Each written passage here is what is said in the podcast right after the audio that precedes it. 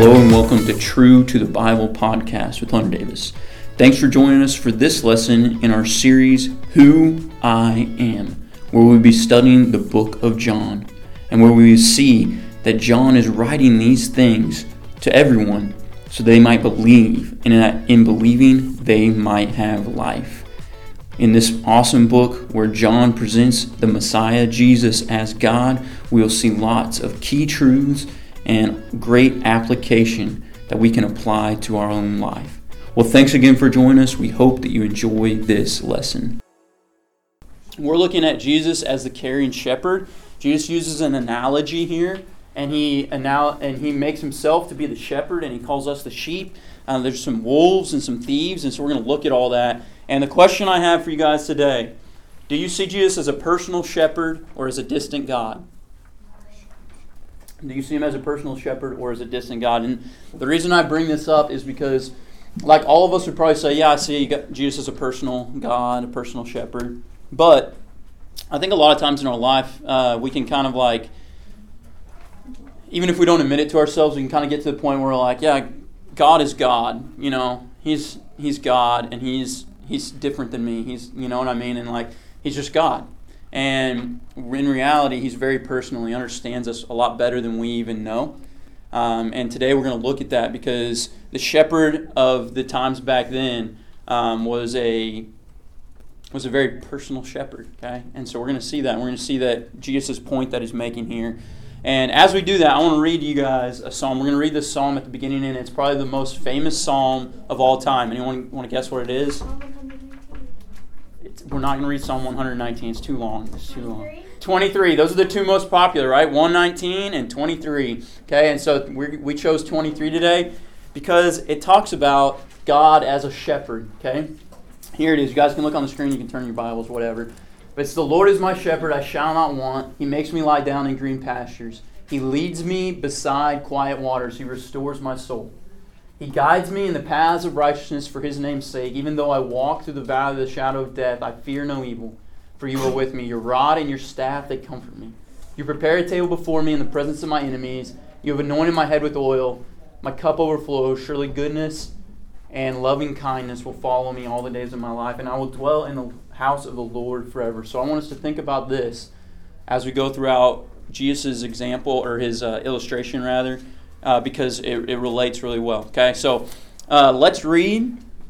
I'm going to read all of it. I know it's a long section. We're going to go all the way through verse 21, but we're going we're going to read this long section so that way we can hear it all at one time. And then we'll come back and we'll read little sections and go through it. Okay. Look at verse. We'll start reading verse 39. We talked about verse 39 of chapter 9. Okay, so John chapter 9, verse 39. That's what we ended on last week. Uh, and so we'll start reading there and we'll go through 1021. It says, And Jesus said, For judgment I came into the world, so that those who do not see may see, and those who see may become blind. Those of the Pharisees were, uh, that were with him heard these things and said to him, We are not blind too, are we? And Jesus said to them, If you were blind, you would have no sin. But since you say, We see, your sin remains. This is Jesus still speaking in verse 1. It says, Truly, truly, I say to you, he who does not enter by the door into the fold of the sheep, but climbs in some other way, he is a thief or a robber. But he who enters by the door is a shepherd of the sheep. To him the doorkeeper opens, and the sheep hear his voice. He calls his own sheep by name, he leads them out. When he puts forth all his own, he goes out ahead of them. And the sheep follow him because they know his voice. And a stranger they simply will not follow, but they flee from him, from him because they do not know his voice or the voice of strangers. This figure of speech Jesus spoke to them, but they did not understand what those things which he were saying uh, meant, or which he had been saying to them. And Jesus said to them again, Truly, truly, I say to you, I am. Okay, that's ego eimi. There's four ego eimi's coming up. Okay, I am the door of the sheep. All who come before me are thieves and robbers, but the sheep did not hear them. Ego eimi, I am the door. If anyone enters through me, he will be saved, and he will go in and out and find pasture. The thief comes only to steal, kill, and destroy. I came so that they might have life and have it abundantly. Ego eimi, I am the good shepherd.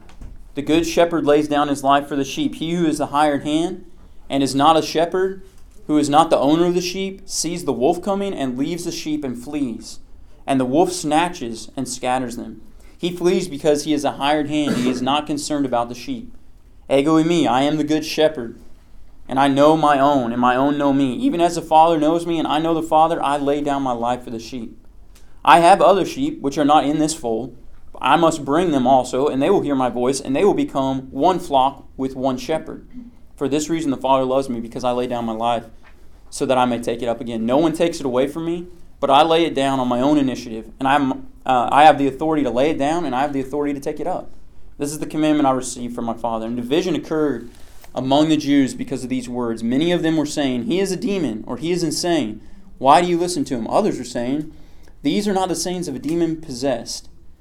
A demon cannot open the eyes of the blind, can he? All right, let's pray. Dear God, we just come before you, um, and we just thank you for this day you've given to us. I pray that as we look at your word, that we would understand um, the illustration that you're bringing or you, you've given to us, God, and help us to just put it together and understand what it was like back then to be a, a shepherd and a sheep, and just help us to understand how that relates to you and us, God. We love you and pray all these things in Jesus' name. Amen. All right, so obviously the illustration here is of a shepherd and sheep. Okay, and today in today's culture, especially in Western culture, like here in the United States, we don't understand that in the same way. And so today I'm going to start out, and is part of the reason why the lesson's longer. I'm going to start out giving you some interesting stuff about shepherd and sheep.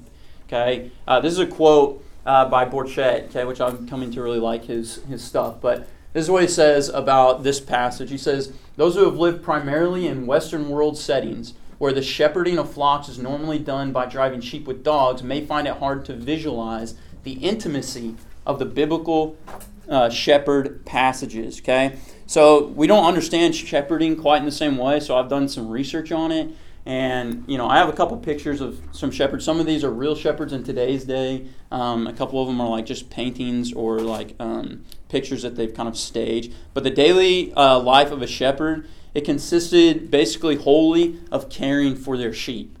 Okay, like it's it's not like um, you know they're not cattle. It's not like ranching. Okay, and even though cattle do take up the entire day of a of a you know, of a ranch or whatever. It's just different, okay? And so all that they did all day was taking care of these things. They found food for them, they found clean water for them, uh, they watched over them, and as we'll see in this passage, they know their sheep. They, they protected their sheep, just like David, which we'll see also later on in this passage, how uh, he protected the sheep.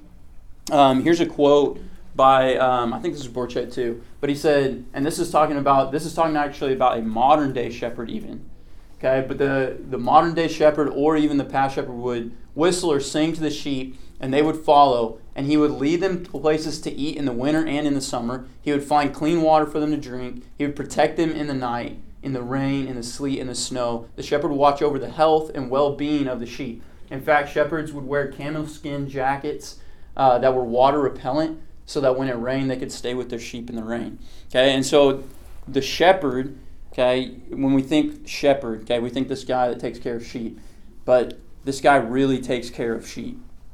Like he's sheep is his middle name, maybe his first name, sheep. Okay, uh, he he is watching over them constantly. Okay, and sheep are not like well, they're not scavengers. Okay, like you you may like be able to turn a, a sheep loose and like he'll find food or whatever, kind of. But like sheep need you to like take them to where places where they can eat, take them to clean water. Like they don't just kind of find it on their own. And if they do try and find it on their own, there's a lot of predators that will eat them. Okay, and this is another thing that I that I did some research on because um, in this analogy, uh, Jesus talks about these predators, and he talked about the wolf or the thief. And I'm like, well, what predators are there for sheep? Because okay, the U.S. is built on cattle, right? Built on beef right? Cattle ranching, all that. How many predators in the United, especially in the Great Plains, are there for for cattle? I mean, not very many, right? You can leave those cattle out there, and I mean, stuff kills them, and there are predators, but it's just it's not the same as a smaller sheep in that area. And I was like, well, what in Israel would even eat a sheep? So it's actually a lot. Okay, there's a lot of predators in Israel. Okay, the first one that I looked up uh, a little bit about was this Arabian leopard. Okay, who knew that this is in Israel? Okay, these guys are in Israel, and do you think that is a predator for sheep? Yes. Okay, the Arabian leopard is a is a predator for sheep, and it's there uh, in Israel. Here's another one. This is called a caracal. Okay, I think I'm saying that right. I don't know. It's kind of hard, but Uh, it's kind of like a lynx, you know, or like a big bobcat kind of deal. Uh, but that could be a predator for sheep, especially younger sheep.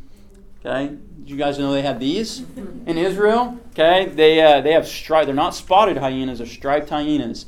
Okay, in Israel. So these things obviously travel in packs, and they could be very detrimental to sheep as well. Okay, this one is one I actually think that they're talking about in this passage. Okay, this is called the Arabian wolf. Okay, they're like a little bit. They're they're like a big coyote, kind of. Okay, uh, they're kind of skinny and ugly looking, but uh, these are definitely predators for the sheep. And here's another one. This is a cub. This is a cub, but the Syrian brown bear. Okay, there are bears in Israel. Okay, who knew? If we read the Bible, though, we think about it. When I saw this, I was like, oh yeah, David killed a lion and a bear.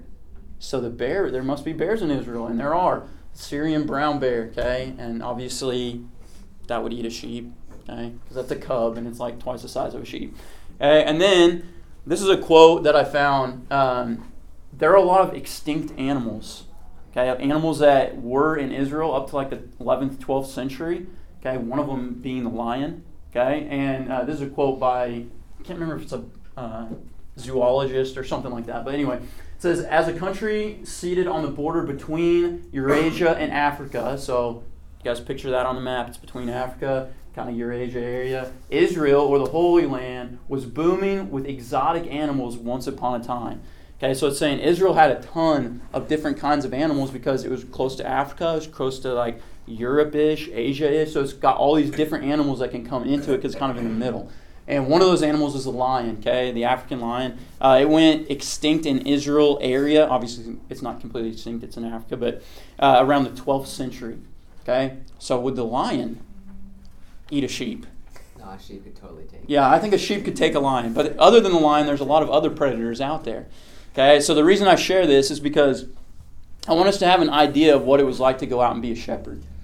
Okay, if I'm a shepherd, okay, I take my staff out there. That staff was to protect the sheep. Okay, a lot of times, actually, on that staff, they would put like um, kind of like nails or spikes on it, pieces of glass, because that like they actually use that to like beat off wild animals. Okay, so the shepherd, they would take their sheep in and out they would take them out to food, to water. They would protect them. If they had to stay overnight, they would build this thing, and we'll talk about it later. It's called a sheep's fold. Okay, um, there's some other names for it. I can't think of them off the top of my head. But they would build this thing out of rocks at night, so that way, like it's like a wall around their sheep, and they would sit at the gate and they would sleep at the gate. That way, if any wild animals came, they could wake up and they could fight them off. Okay, so shepherds aren't these people that go out and sit on grass and just don't do anything all day. Okay, they have to provide for uh, the sheep, they have to protect their sheep, they care for their sheep.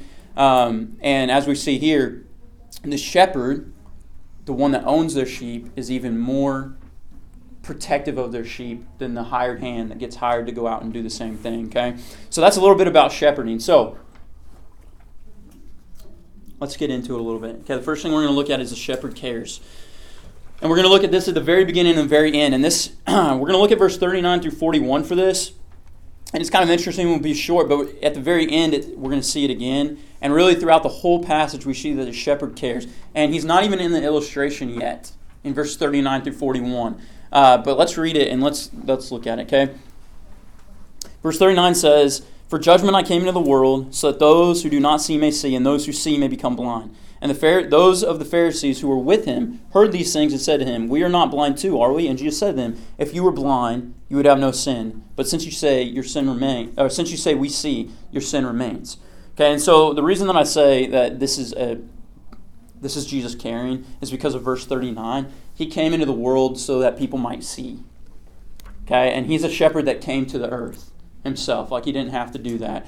And again, we're going to see this throughout the whole passage, so I'm not going to spend a ton of time on it. And we looked at verse 39 last week, okay, and we talked about that and how the Pharisees' um, pride was blinding them. But I have a, a quote for you, okay, about verse 41, where Jesus said to them, If you were blind, uh, you would have no sin, but since you say we see, your sin remains. Jesus replied to them using irony. He said that if they were willing, uh, sorry, he said that if they were uh, spiritually blind, and sorry, I am messing this up. He said that if, if they were spiritually blind and realized their need for enlightenment, they would not be guilty of sin, specifically unbelief, because they would accept Jesus' teaching. Jesus said, Believe in me and you'll have life, but they wouldn't accept that. However, they did not sense their need, but felt quite satisfied that they understood God's will correctly. Consequently, they did not receive the light that Jesus offered. They were wise in their own eyes, but really they were fools. Their sin of unbelief remained with them, and they remained in their sin under God's continuing wrath. Light causes some eyes to see, but blinds other eyes. Jesus' revelations had the same effect. So basically, they I, I, think the key in there, or one of the key points that I, I liked in there, is they were wise in their own eyes, but really they were fools. And so when Jesus says, if you were blind, you would have no sin, I think he is saying to the Pharisees who are saying, we have no sin, essentially, he's saying, if you were blind, if you're willing to admit your sin, if you're willing to actually look at this, then, um, then you would be able to see, okay? uh, you would have no sin. Why? Because you would you would be able to believe at that point. But since they say we see, we don't need to we don't need any light. Okay, they were rejecting Jesus' offer um, of eternal life. Okay, and so uh, we see this these closing before the uh, parable of the shepherd or what or the the illustration of the shepherd, and uh, I think even though it kind of doesn't seem like Jesus cares here. It, he does because he came that the whole world might be saved right? Which is what it says in verse 39. He came so that those who are blind may see, you know. And ultimately, even the Pharisees are blind. They're just not willing to admit they're blind, right? And he wants he wants everybody to be saved, which we've talked about a lot. And so we see that Jesus does care here, and we're going to see it again. So let's look at the whole uh, shepherd illustration. The first part is the shepherd provides, and each one of these things that we're going to talk about is throughout the whole passage. Okay, it's throughout the whole passage, but let's look at verses 1 through 6 here, okay? so Truly, truly, I say to you, he who does not enter by the door into the fold of the sheep, but climbs over the uh, some other way, he is a thief or a robber. But he who enters by the door is a shepherd of the sheep. To him the doorkeeper opens, and the sheep hear and hear his voice, and he calls his own sheep by name, and he leads them out.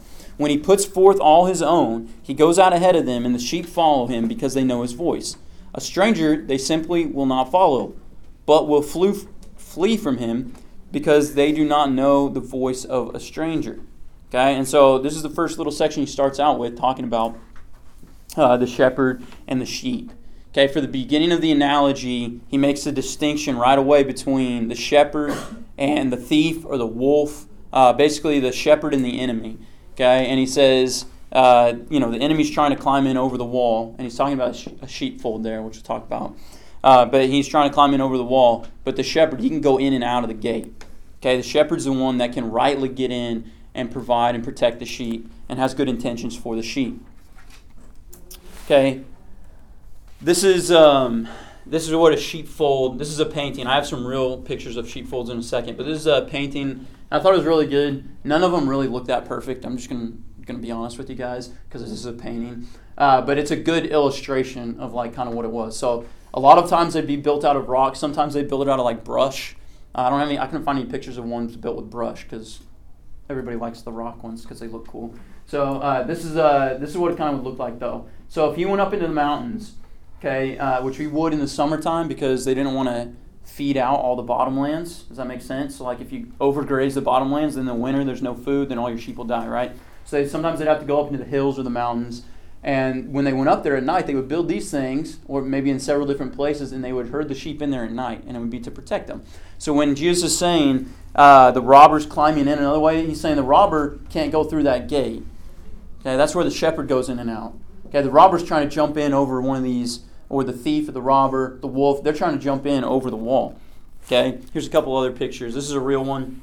Uh, it's a circle one. Most of them are circular usually. This one's kind of deteriorated and old. This one is found in the. This one's in the UK.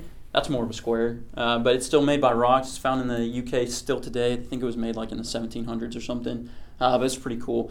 Uh, so these are kind of what these things look like. Okay, and so um, the shepherd is the one who can go in and out. The robber is the one who's trying to uh, climb in over. So what are all what do all these like analogies mean? Okay, so the sheep are believers.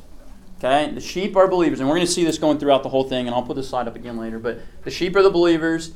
The shepherd and the gate is Jesus. Okay? He uses two different illustrations to represent himself.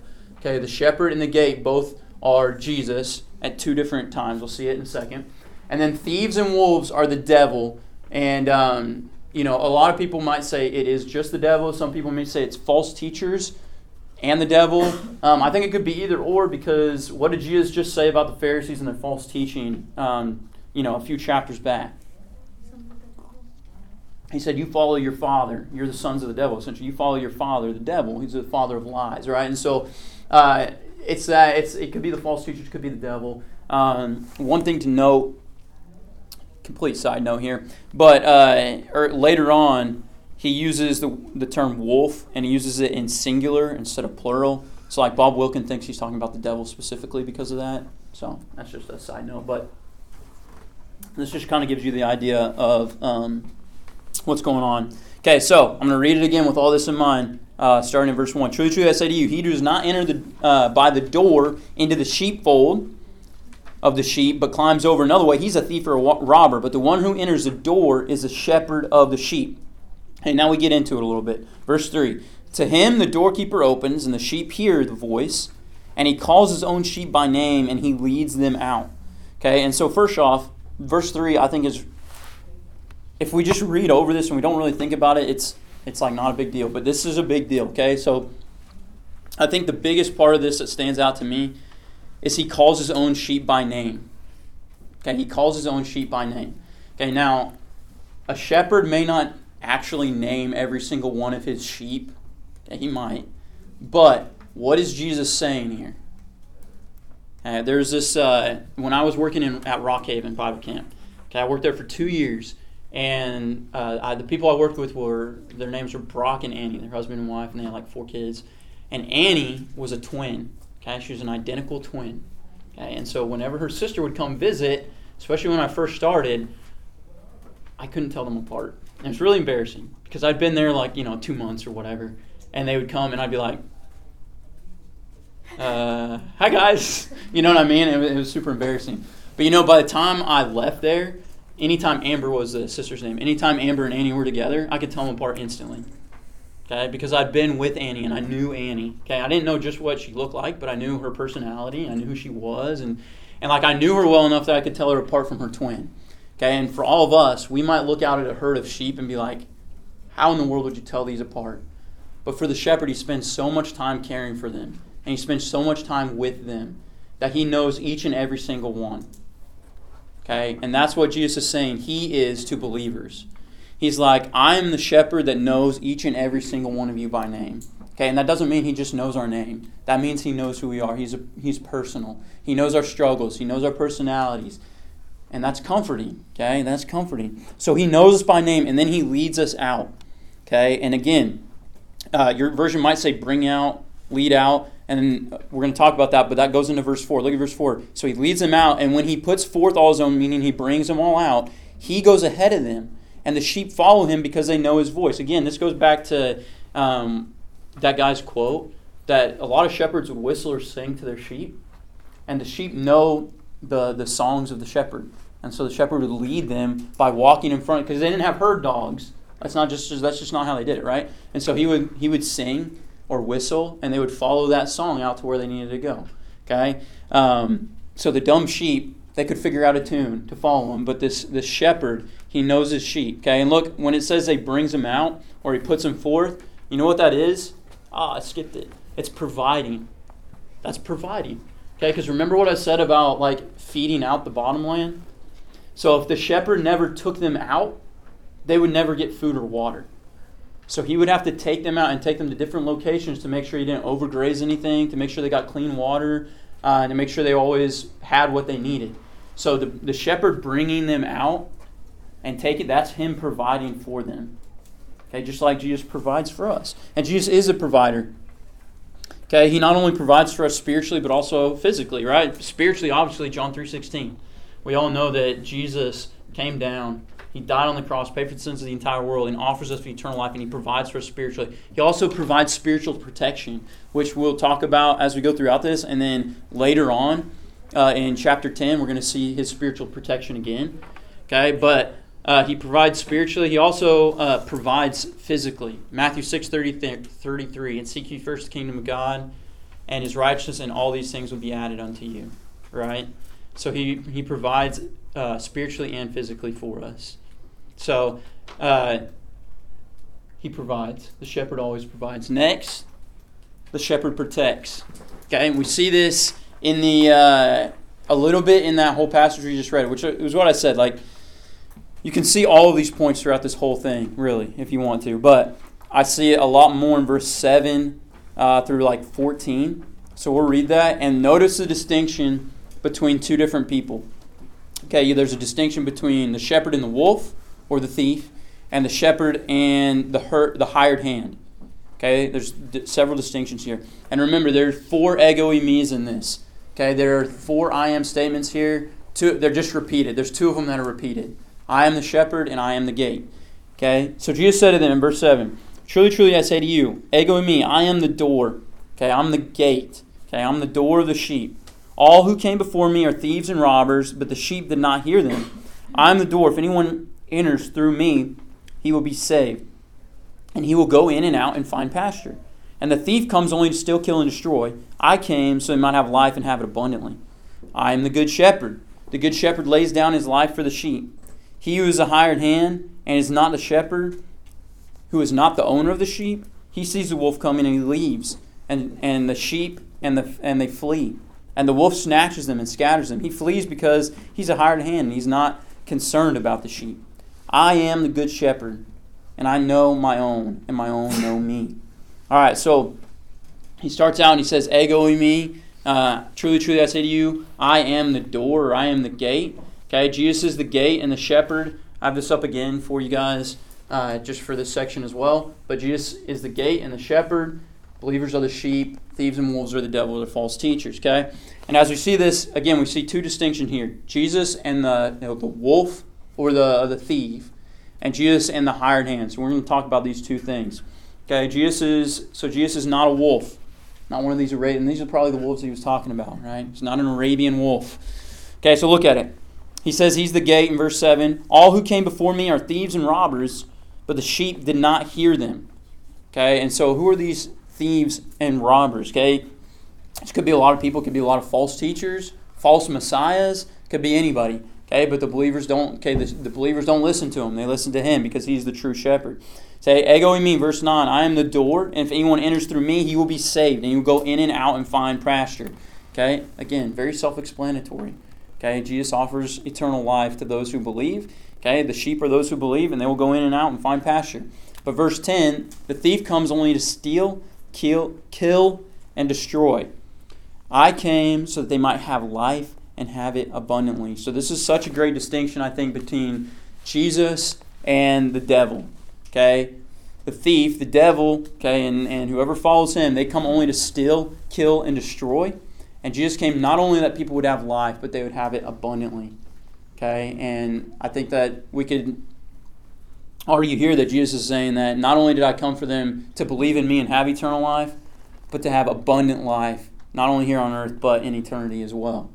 Okay? Have that abundant life that goes beyond, okay, those rewards and things like that. Okay, and I, I see that distinction in a couple passages of Scripture between the devil and Jesus.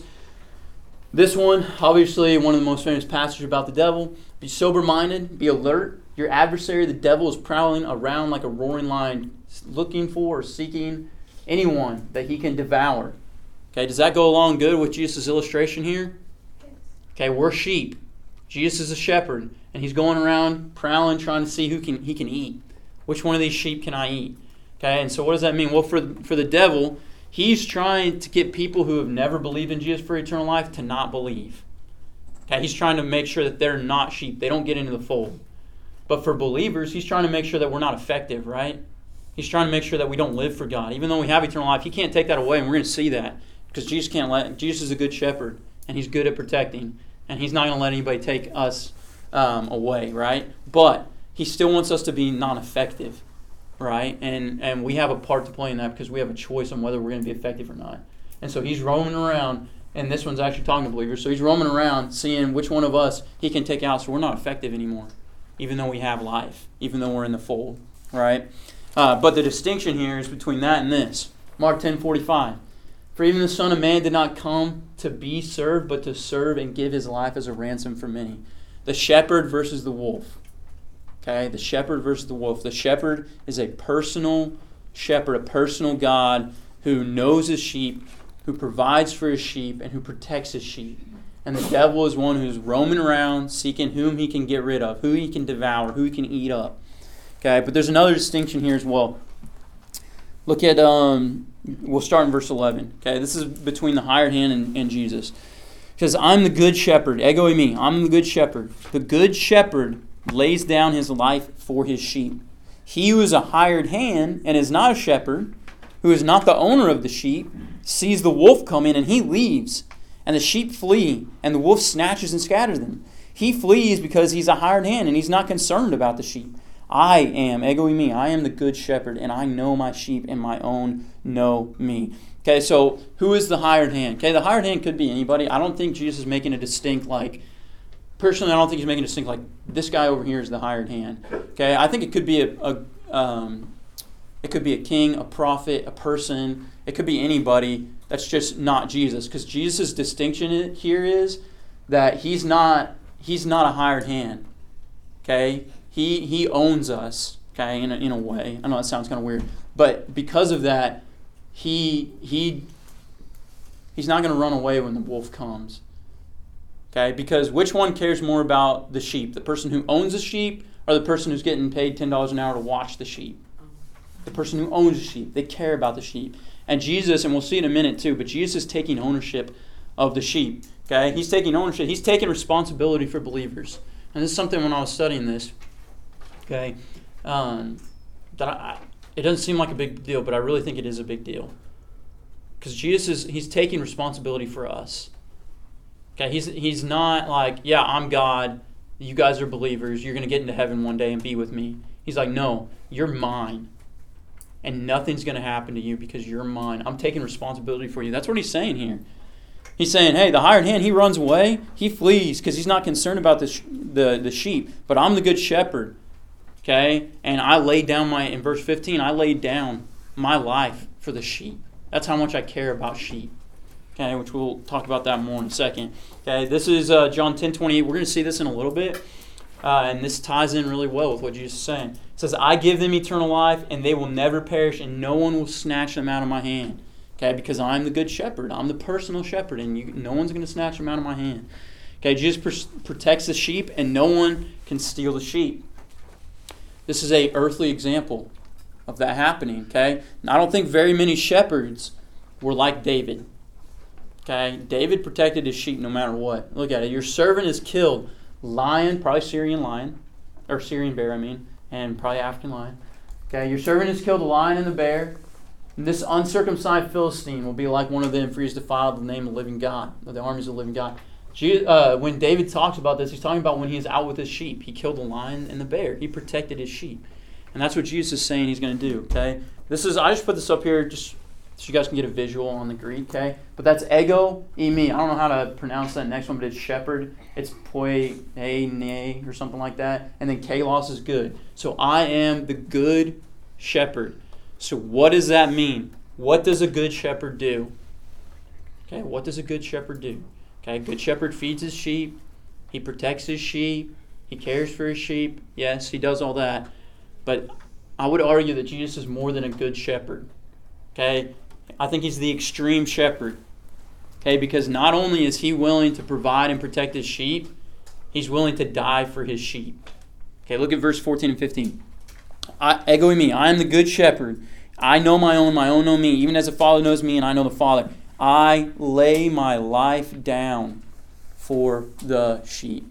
Okay, which brings us to our final point, which is the same as the first point. He cares. The shepherd cares. He cares so much about us that he's willing to lay his life down for us. And we, we say that all the time, right? All the time we say, yeah, Jesus died for us, paid for the sins of the entire world, and now he offers us eternal life. Good. But like, do we all do we understand and do we think about what that actually means? Like he's actually giving up his life for us.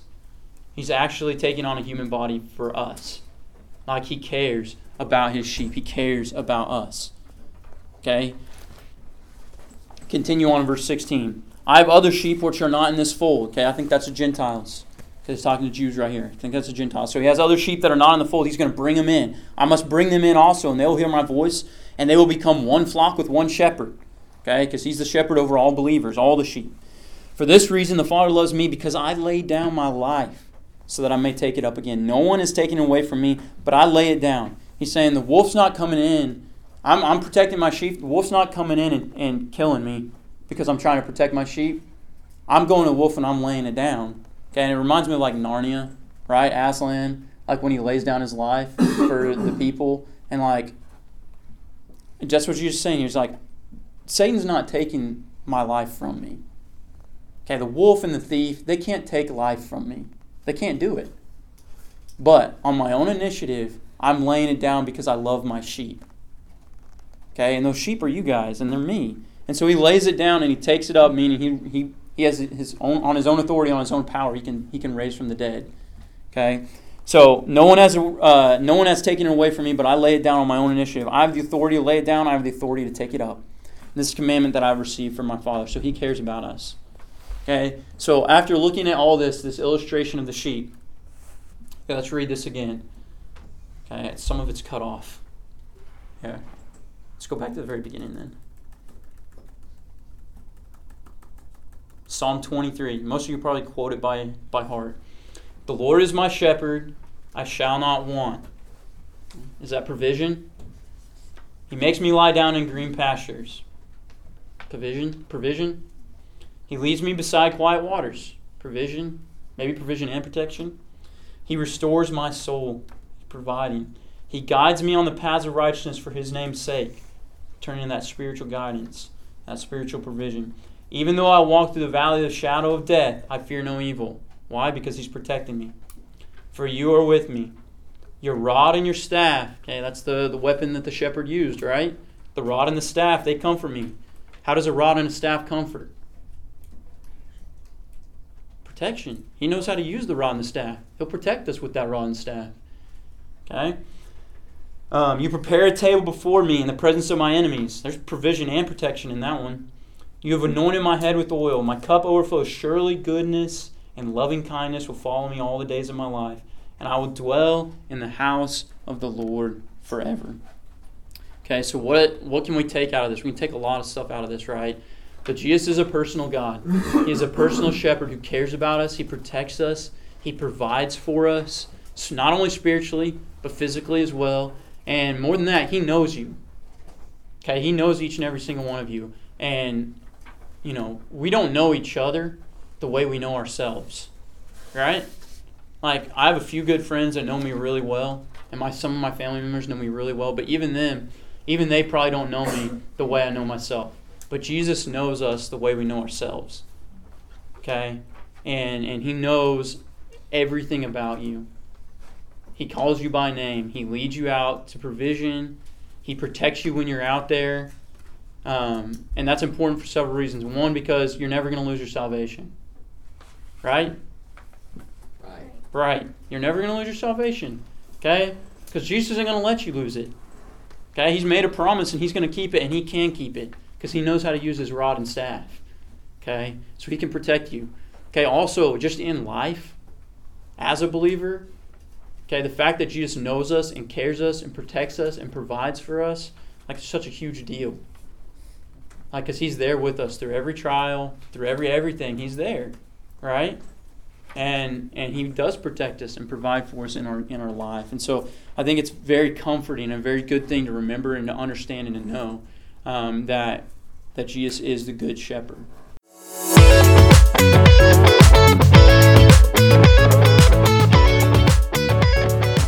Thanks for joining us for True to the Bible podcast. We hope that you enjoyed this lesson.